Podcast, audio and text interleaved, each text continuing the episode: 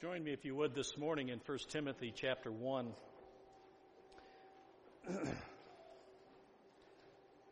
My original intent was to start a series in Philippians whose theme is joy. But then, uh, as events begin to unfold, uh, pulpit committee is working with a man. It could be your next shepherd. So I thought, well, you know, God seems to be leading in that direction in terms of their pursuit. Perhaps we should spend some time in 1 Timothy. Let's take a look at the shepherd's heart. Let's take a look at being a shepherd.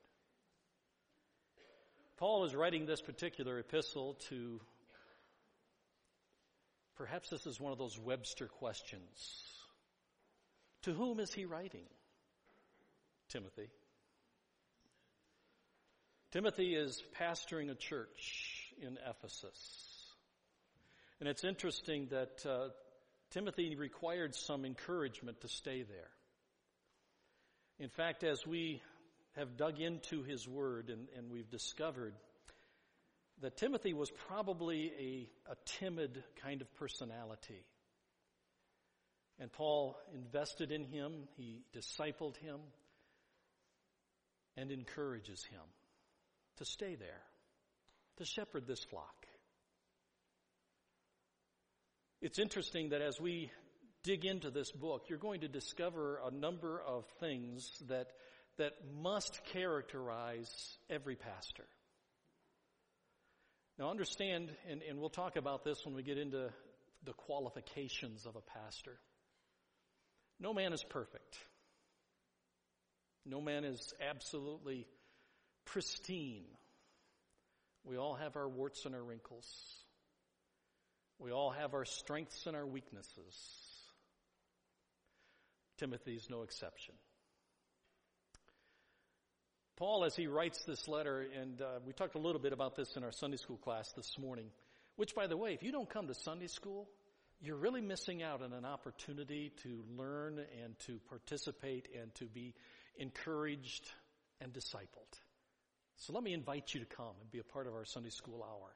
Whether it's as children in their children's ministries or as adults in the adult ministries. Come and enjoy that time together.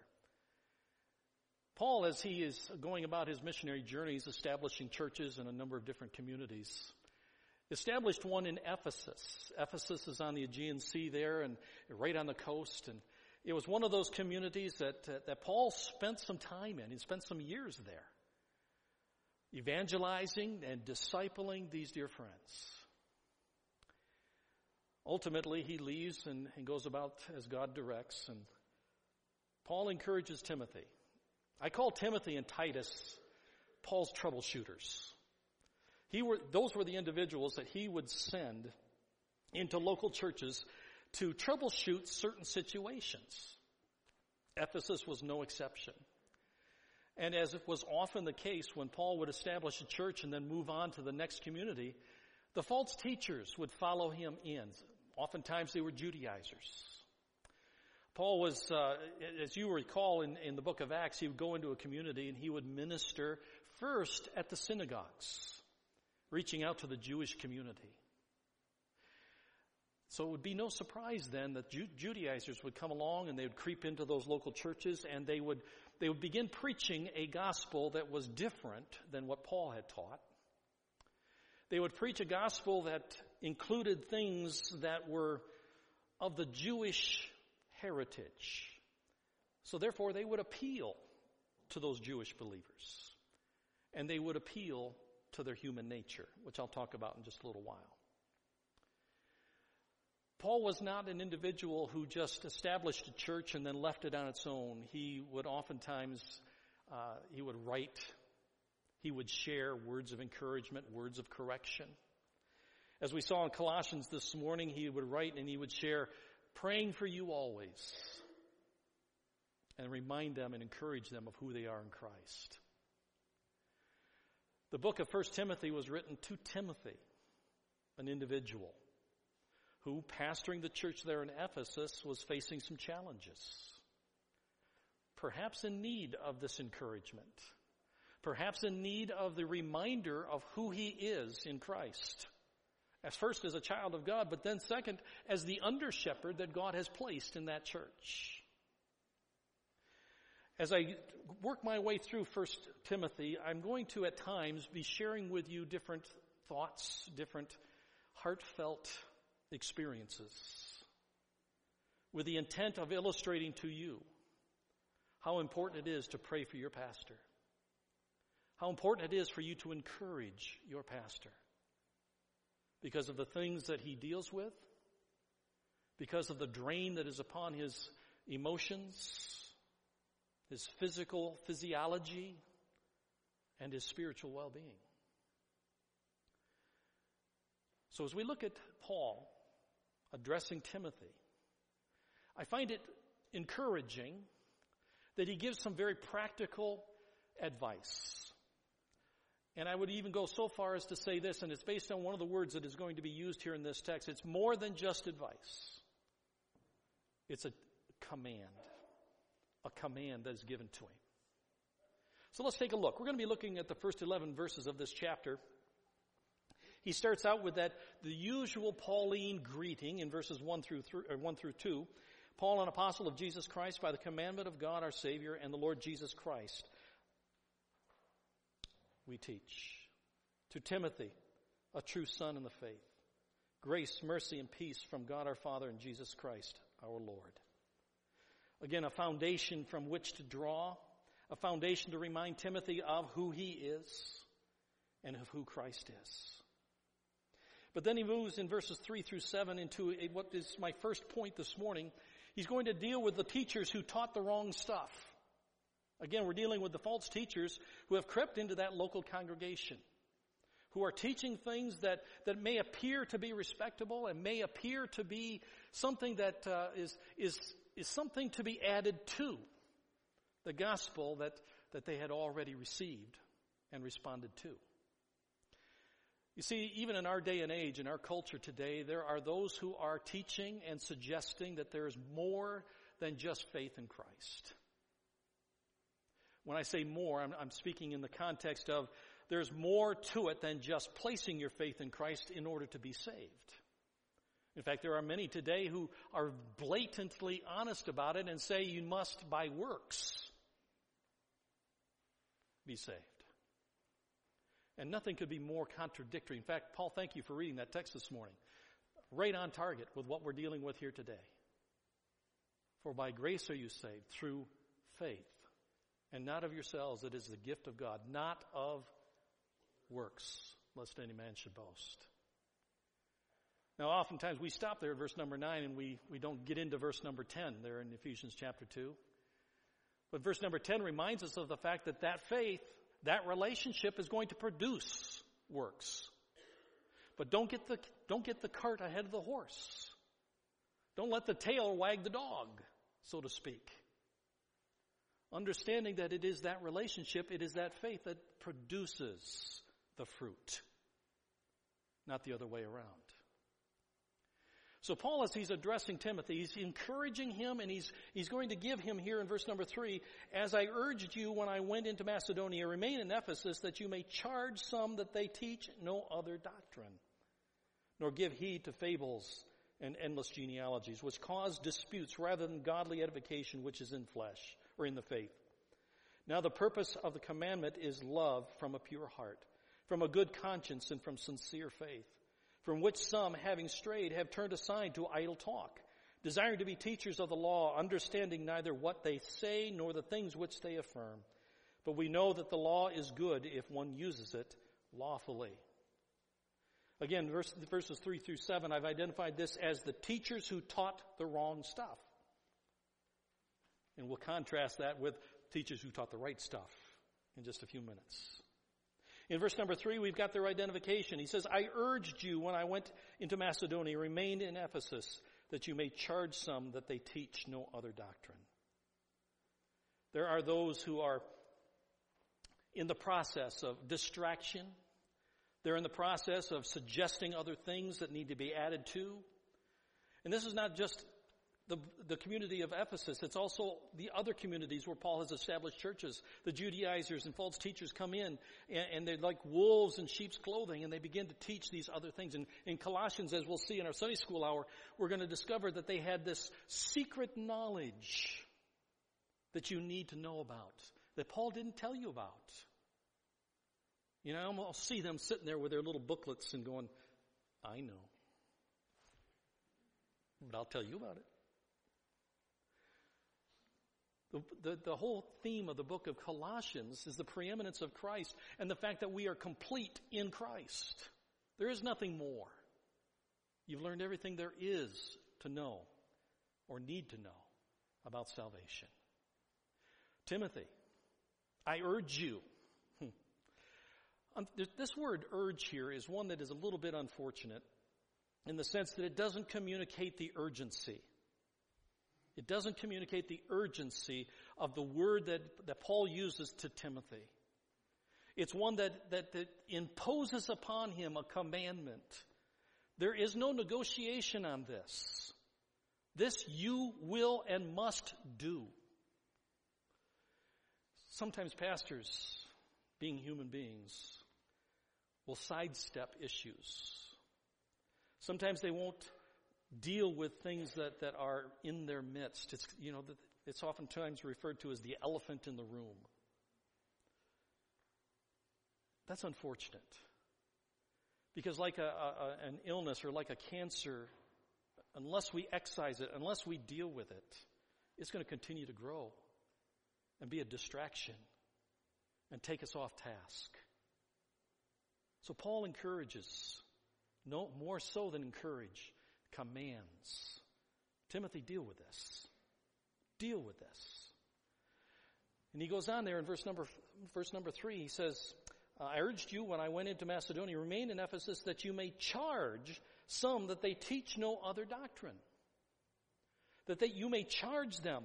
Uh, the idea here is that, goodness gracious, deal with this. Don't sweep it under the carpet. You know, I, have seen a, so many different churches that, that they, instead of dealing with an issue, we're going to sweep it under the rug or we're going to push it aside and pretend that it never existed.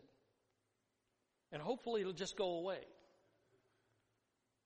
You know, I suspect, even within First Baptist Church of Mount Pleasant, that if you, if I were to sit down with some of you, especially you older timers, that I would hear all sorts of stories of different things and personalities and different, different historical things that have been a part of the history of, of this church. Good and bad. And those are always a, a, a joyful time for me, by the way, because I can see the grace of God at work as God works with congregations, as He works with personalities, as He deals with people. God's grace and God's mercy are so precious. Timothy, don't sweep it under the rug. Don't pretend that it doesn't exist. Challenge it. And the word that is used here is one that, that, that, that, carries with it the idea, it, oftentimes, I need to regress for just a second, oftentimes people that are these false teachers are doing so openly. They're not doing it behind closed doors. They're openly sharing different things. They're sharing them in the pews. Well, they didn't have pews back then. Where, whatever it was they were sitting on, whether it was the ground or, or something else. They were sharing it openly among everybody. They were teaching this. So how should Timothy deal with it? Well, this is one of those things that's very public. So the way to deal with this is what? Publicly. Publicly. For two reasons. Number one, you're pointing out the falsehood. Here's the problem. And here are the people who are causing the problem. And number two, here's the truth. So you're addressing both groups of people. You're confronting the falsehood with the truth. I shared the example this morning of Rob Bell's book, Love Wins, this morning. If you don't know this book, be conscious of this. Hell does exist. It is very real. It is a place of torment. It is a place of judgment. It is real. no matter what Rob Bell or anybody else says. Culturally, human beings don't want to acknowledge the negative or they don't want to acknowledge the bad. So if I get rid of hell, then we can have a, a, a relatively joyous lifetime. The problem with that is by taking away hell, we take away the necessity of the cross. We take away the necessity of God coming in the flesh and dying on that cross. And we take away the resurrection and the power thereof. Hell exists, friends. Rob Bell is wrong. And that is an example, my friends, of the fact that a pastor needs to be able to stand in front of a group of people and identify what's wrong. Identify the personalities that are involved if necessary. And refute it. Thus saith the Lord. So as, as, as, Paul is addressing Timothy, he's giving him this charge. He's giving him this mandate. Charge some that they may, may teach no other doctrine, that they teach no other doctrine. Notice he does not identify who they are here in this verse, though he may identify them a little bit later on. But this context, I, I don't know whether Paul is addressing it from the perspective of I don't want to give more credence to it by calling them binding, or just simply there aren't enough of them to worry about in terms of their name. It's what they're teaching that's the problem, and that's true. So Timothy, charged them that they preach no other doctrine. Charge them. You know, one of the reasons we do this, and one of the reasons we go through this process, whether we're talking about this particular circumstance or we're talking about Matthew 18 and church discipline, the whole point of this process is not to, to put somebody down or to hurt somebody or to drive somebody away. The whole point is for reconciliation, to bring them back into the fellowship, to put them under the ministry of the Word, the truth. You see, the objective is we do this because we love them. We do this because the truth is always going to be the truth. And we do this because, in this case, false doctrine is going to confuse, distract, and derail the things that God's trying to do here. The time we have to spend on it could have been spent elsewhere doing other things for Christ. But the devil's hard at work. He's hard at work there in Ephesus. He's hard at work in Mount Pleasant. He's hard at work everywhere. Distracting us, discouraging us, frustrating us, and forcing us to spend time on things that could be better be spent elsewhere. Timothy, deal with this. Deal with this. They were teaching a different doctrine here. Charge some that they teach no other doctrine. The different doctrine here is, is something that is, that is completely different from that which you've already learned and been taught. It is a different animal altogether. It's not something that is alongside of, it's not something that's connected to, it is something that is contradictory of. That's the word that is used here. Challenge this. You know, we're, we're living in a culture today in which we find people who want to be so tolerant of everybody else's beliefs. Uh, and, and I'm, I'm not disputing the fact that we need to be respectful. Don't misunderstand me. And I'm not disputing the fact that we shouldn't have conversation about. But you never need to apologize for the truth. The truth is always the truth, all the time. Timothy, challenge this. Refute this. What is it that he's dealing with here? I'm glad you asked that question. Jump down to verse 6. From which some having strayed have turned aside to idle talk, desiring to be teachers of the law, understanding neither what they say nor the things which they affirm. Um, let's see here. Back in verse number 5. Then now the purpose of the commandment is love from pure heart, from a good conscience, and from sincere faith, from which some, having strayed, have turned aside to idle talk. What is idle talk? Idle talk.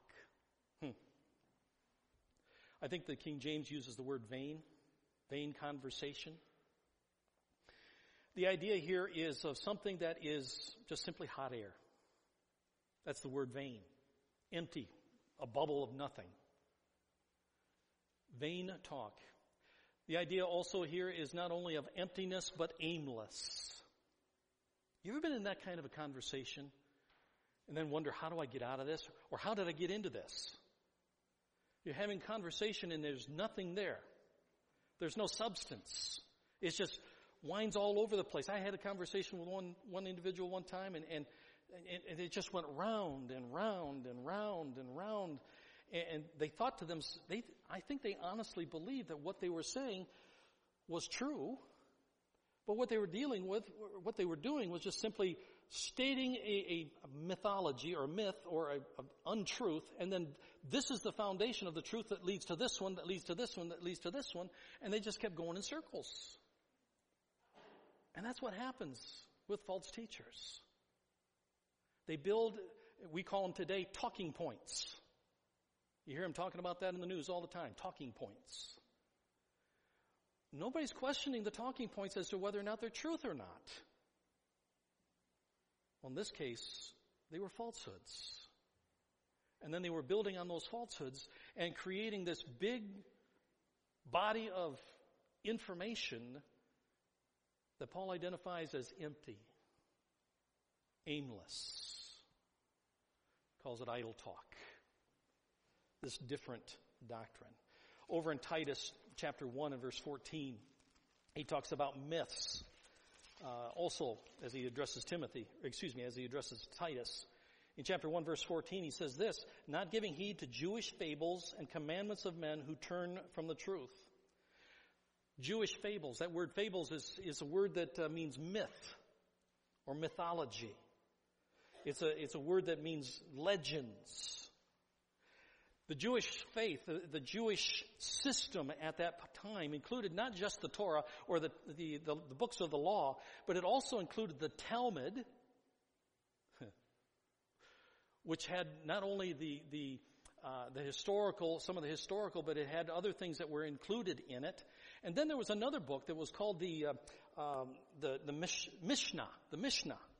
The Mishnah was a book that the Pharisees had put together that included not just the law, but it also included all their interpretations of the law and all the different things that were required to prevent us from falling or failing as far as that law was concerned. Those are the, the, the kinds of things that uh, Jesus was addressing at the Sermon on the Mount. You've got so much uh, rules and regulations here, you're missing the point. The Mishnah and the Talmud also included as, a, as this word legends. Now, let me give you an illustration of this, because we have our own today, don't we?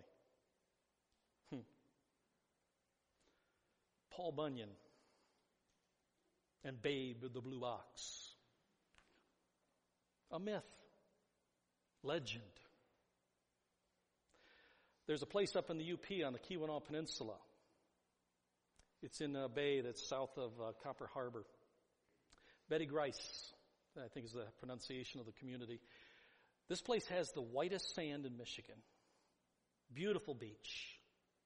They have a legend, a myth as to how that came to be. Apparently, a, a Native American uh, woman fell in love with Lake Superior. She would go to this beach and she would grieve she grieved there her entire life, and her tears cleansed the sand and made it so white. Legends. Legends. And there are people, believe it or not, who accept some of this stuff. When did you hear about Paul Bunyan? When you were a child? Maybe you never heard about Paul Bunyan. Oh, goodness, we need to talk. He lost his mitten. That's how Michigan came to be. Uh huh. The Talmud and the Mishnah contained all these legends. And here's the thing, the, the Judaizers were coming into these local churches and, and, they were, they were proposing all sorts of things that needed to be added to the gospel that were a part of the process that was involved in that salvation, that was a part of being saved. And that included the keeping of the law, that included being circumcised, that included the dietary restrictions, that included the calendar, keeping all of those holidays. It included all of those, those mythologies that were a part of the Talmud and the Mishnah. You need to, you need to adhere to these things. And Paul is telling Timothy, listen, you need to combat this. Human, human nature being what it is, people want to embrace things that, that help them define who they are. Let me give you a, another illustration that helps you understand this. Many people identify who they are by the jobs that they have. Many people, that's their definition of who they are. By the way, that is very dangerous. Our definition is not in our job. It's not in what our parents have told us. It's in Christ. Songs we sang this morning, a number of them reminding us of who we are in Christ. My measuring stick is Christ, not my job, not the Judaizers, not the rules and the regulations. See, one of the problems with this is that humanity being what it is, it likes to spend time. It likes to spend time measuring things. Do I measure up spiritually? Do I measure up to tip the scale so that I can get into heaven? It measures their spirituality. It measures their perception of who they are. And that's wrong. Totally wrong. Uh, the vain speaking we talked about here in verse number six, or actually I mentioned it earlier on. He says, from which some having strayed have turned aside to idle talk. Timothy, your responsibility Timothy, your responsibility is to charge these individuals. Your responsibility in verses uh, 7 and 5 are very distinct. Uh, you need to charge them to desist. You need to charge them to cease and desist right now. You can't do this. Now, friends, understand something. As churches today, we cannot allow this to happen within our, our, our Sunday schools or from the pulpit. You ever hear somebody preaching from this pulpit and they're preaching something other than Christ? You need to do something immediately. Immediately. Because I know human nature, you know human nature. There are, believe it or not, there are people today who believe everything they read and everything that they hear. Oh, friends. How many people have said, if it's on the internet, it must be true. Come on. There are so many books out there and magazine articles out there that are lies, bold-faced lies, and they're in print, they're in black and white. And people are reading these things and they're believing these things. People have become so naive. And I might add one more thing. People have gotten to the point where they, they, they they don't want to think for themselves. They want to be spoon fed. And folks, stop it. God created us to be thinking individuals, to think things through. There's nothing wrong with critical thinking. There's nothing wrong with asking questions. Just make sure of where you're going to find the answers. Because the answers are not in your horoscope. The answers are not in the latest People magazine. The answers are in the Word of God. This book, folks, it hasn't changed from the day it was written. Whether we're talking about Moses' writing or we're talking about Paul's writing or John's writing there in the book of Revelation. It has not changed. That's because God doesn't change. And the truth will always be the truth. You can count on it. You can bank on it. So here is Paul telling Timothy, okay, challenge these people. Challenge them to cease and desist. Seek a positive response. What is that positive response? Notice in verse number five, but the purpose of the commandment is love from a pure heart, from a good conscience, and from sincere faith. He gives us three different things here that are a part of that process or a part of that response. He first talks about the love. we talked about this in Sunday school. See what you're missing in Sunday school? You gotta come to Sunday school. We were talking about the love that God, well, first of all, he, the love that He showed toward us. But mostly we talked about this morning the fact that We are the conduit through which God works, through which God demonstrates that love oftentimes. And how precious it is, to go to churches and, and to be among the family of God. I shared with that Sunday school class this morning the fact that Kathy and I, we came, we spoke here on December 10th last, uh, last December. And we, when we left and we were driving home, we commented about the fact how, how precious it was to be among God's people and how at home it felt to be with God's people. That, my friend, is a product. That is the fruit of what it is that Paul's talking about here in verse number five. The goal, the objective, again, verse number five. Now the purpose of the commandment is love from a pure heart. What is it that created the pure heart? It wasn't the flesh. It was the redemptive work of the cross that has created that, that purity of heart. Now I grant you sin oftentimes will, will cramp that. But the fact is we are to be that conduit. And when it flows from a pure heart, when it flows from God, we are all the beneficiaries of it. Did you come here this morning needing, needing encouragement? Now, you don't have to hold up your hand, but I dare say that probably 75, 80% of you came this morning and you are in need of encouragement. I don't know, I may not know what's going on in your life, but God does. And one of the reasons you're here today is not only to worship Him in spirit and in truth, but one of the reasons you're here today is to be fed, to be encouraged. I liken this to uh, the gas tank on your car.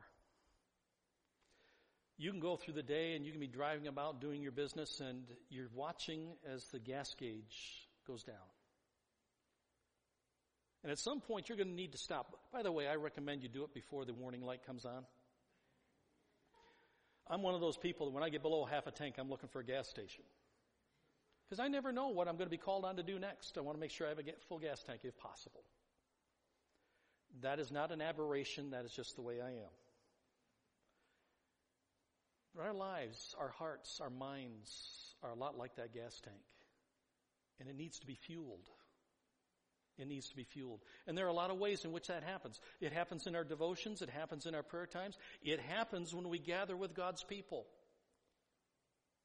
Have you ever done a study on the spiritual gifts? The spiritual gifts that, that God talks about? I want you to understand something. God makes it so crystal clear. Those spiritual gifts do not exist for your personal edification. Those spiritual gifts exist for the edification of the body of Christ. Whatever gifts you have, you are supposed to be exercising them among the family of God so that we all can benefit from them. Whether we're talking about administration or the gift of helps, whatever it happens to be. You're supposed to exercise it so we all can benefit from it. We need to fill our tanks. And as we see here, one of the fruits or one of the, one of the things that is, that is a part of that process is the love of God being exercised through us. Now you may be sitting there and you're thinking to yourself, well, doggone, I, I don't know how. That might be legitimate. But here's the thing. God doesn't call us to be spectators. God calls us to be participants. He doesn't call us to be couch potatoes. He calls us to be team members. To encourage each other, to lean on each other, and at times to carry the burdens together. I need that. So do you. Perhaps this is a place I should stop for just a moment and mention the fact Pastors need to be encouraged too. They're just like you. We're not supermen. We might be super, but we're not supermen. Here's the fact. Here's the truth. We put our pants on just like everybody else. What might be different and, and should be different is the fact that we're empowered by the Spirit of God to accomplish the work of the ministry, which we all are, which in the pastor's case involves so much more than you can possibly imagine. The burdens that your pastor carries. I think maybe I've said this before. Your pastor is carrying not only the burdens of his own family and of his own personal life, but he's carrying the burdens of everybody sitting in this auditorium. You're sitting there going, why does he do that? Foolish man. My friend, that's what he's called to do. And it's only by the, the work of the Holy Spirit, the power of the Holy Spirit, that he's able to do that.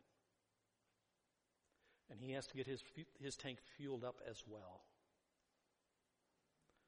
So, how does he do it? Same way you do. On his knees, in the Word, at church, rubbing elbows, interacting. And he also goes to conferences and workshops and that sort of thing. Which, by the way, you need to encourage your pastor to do. Don't let him become an island unto himself. He needs the encouragement of other pastors. By the way, these are being recorded, so you can come back and you can write these all down later on, okay? Paul? Ralph? You chairman?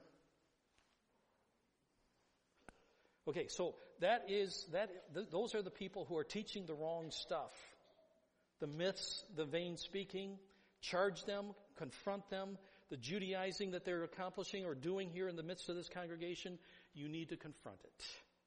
In verses 8 through 11, you get the teachers who failed to use the right stuff properly. Verse 8.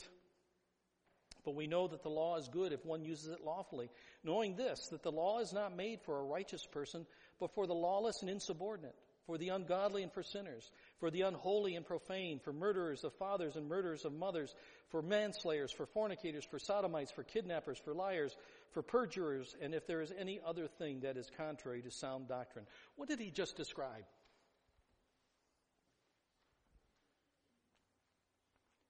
Exodus chapter 20. The Ten Commandments. He just gave examples of every one of them in order. The Ten Commandments. So what is he doing? he's pointing a finger at these false teachers and he's using their own ammunition against them. That's not what the law was intended for, what they're using it as. You don't use the law to measure up. You don't use the law to be the means of gaining salvation. The law simply was this. It revealed sin and man's inability to keep the whole law. That's what it did. It set a standard, yes. Are we obligated today? Are we, are we responsible for the law? Yes, we are but it is not the means of salvation. In fact, he makes that argument right here in this text by telling us that it is not for the righteous man. We're not made righteous by the law. We're made righteous by a relationship with Jesus Christ, by faith, not by the law. I shared in Sunday school this morning, I love how Paul writes. He is not politically correct in any way, shape, or form. He just tells it like it is. And this, my friends, is the way it is. The righteous man is not made righteous by the law. There's a proper way to use the law, to teach the law, to be obedient to the law in the context of, of, of what it says. Do not, do not buy into that lie. Don't buy into what the flesh says, that I need some measuring stick. I need some means of, of measuring my spirituality. Paul told the Corinthian believers, he said, the only measuring stick you need is Christ. And do you understand that by using that measuring stick, I am never going to measure up in this, this lifetime? I am never in the flesh going to measure up to that standard. But praise be to God that when God looks at me, He sees Christ. He sees Christ. Again, the song that we sang this morning one of the songs we sang this morning. In Christ alone. In Christ alone. Mm.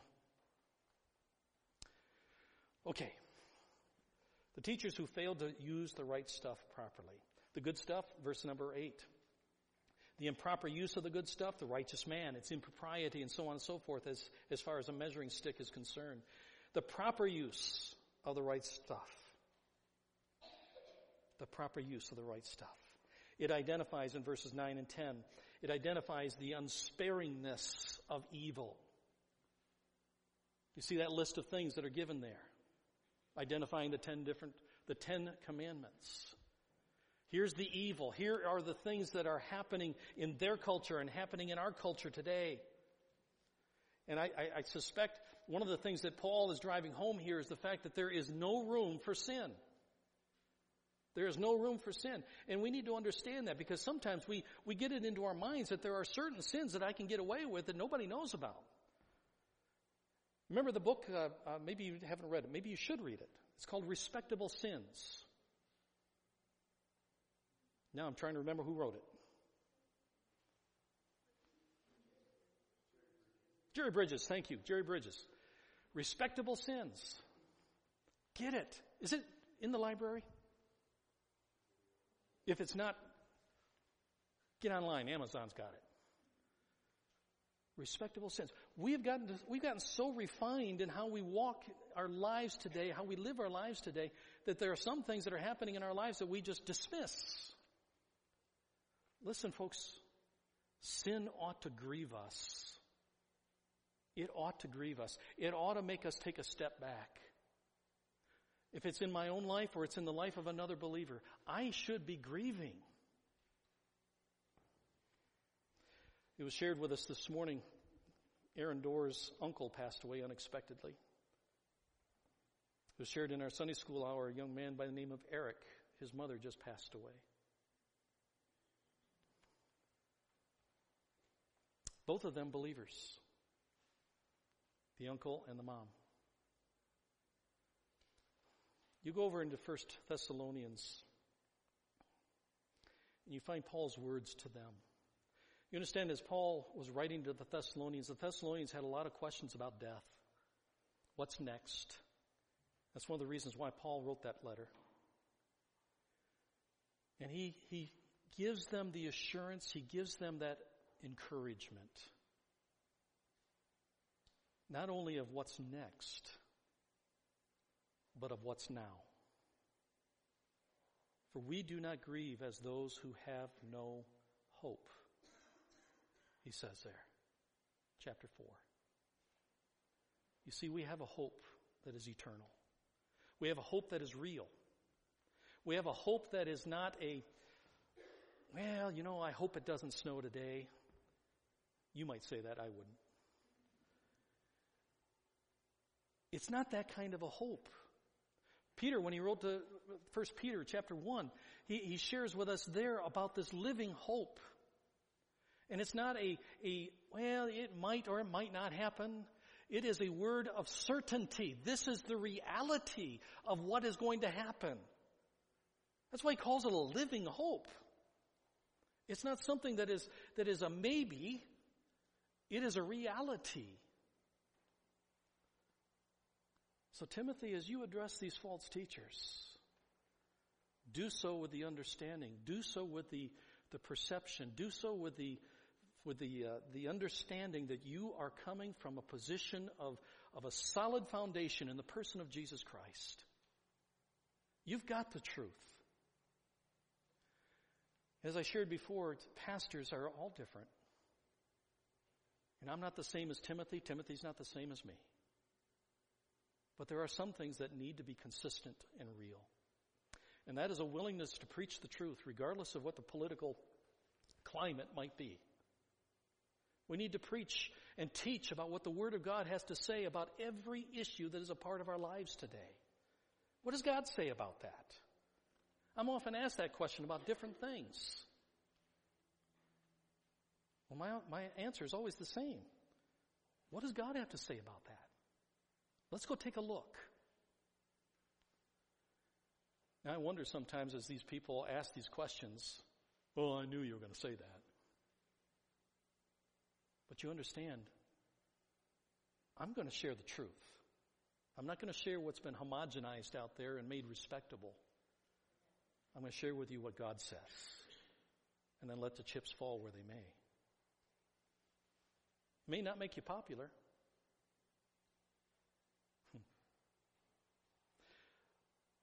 You've ever heard the, uh, the, the husband and wife, and the, the wife says the husband always has to be right? You know, if he takes a stand on the Word of God and he just speaks the Word of God, he's going to always be right. It's the other stuff that he may have a problem with. Take a stand on the Word, friends. And every pastor out there who is charged with the responsibility of handling the Word must handle the Word responsibly. Must handle the Word responsibly. Don't dance around it. Don't, don't homogenize it. Don't put frosting on it. This is the way it is. This is what God says. This is how it applies. Timothy, share the truth. Call these people out by name. Identify what they're teaching. Share the truth. God's grace and God's mercy. Truth that will never, ever go out of style. May I challenge you this week as you go forth from this place to be a conduit through which others look at you and they see not only the example of God's grace and God's mercy, but they see the conduit through which He's working. And never be afraid to share with them this. I haven't arrived. I'm not there yet. And God's still working on me. So I'm not perfect. But I know the one who is. And this is what he said. Amen? Father, thank you for our time together this morning and thank you for your word. I pray, Lord, that you would continue to use it to impact us and challenge us. God, even each of us here this morning are, are at different places on that walk with you. We're all growing, we're all maturing. Or maybe there are some who have become stagnant and need to get moving again. God, I just pray that your spirit and your word would encourage us to get out of neutral and get driving down the road again. And there may be those with us this morning whose tanks are almost empty. Lord, I pray that you would use whatever tools, whatever resources are necessary to refill that tank. God, we want to be effective. We want to be on that road of life. And we want to be able to share and make a difference for eternity. Father, we pray that you would use us imperfect tools to accomplish your perfect purpose. Thank you for this time to together this morning. And if there is a need, God, meet that need as only you can. And if you are here, my friend, and you need to talk, you need to share, my door is open. Take advantage of that resource. We thank you in Jesus' name and for his sake. And all of God's people said, Amen.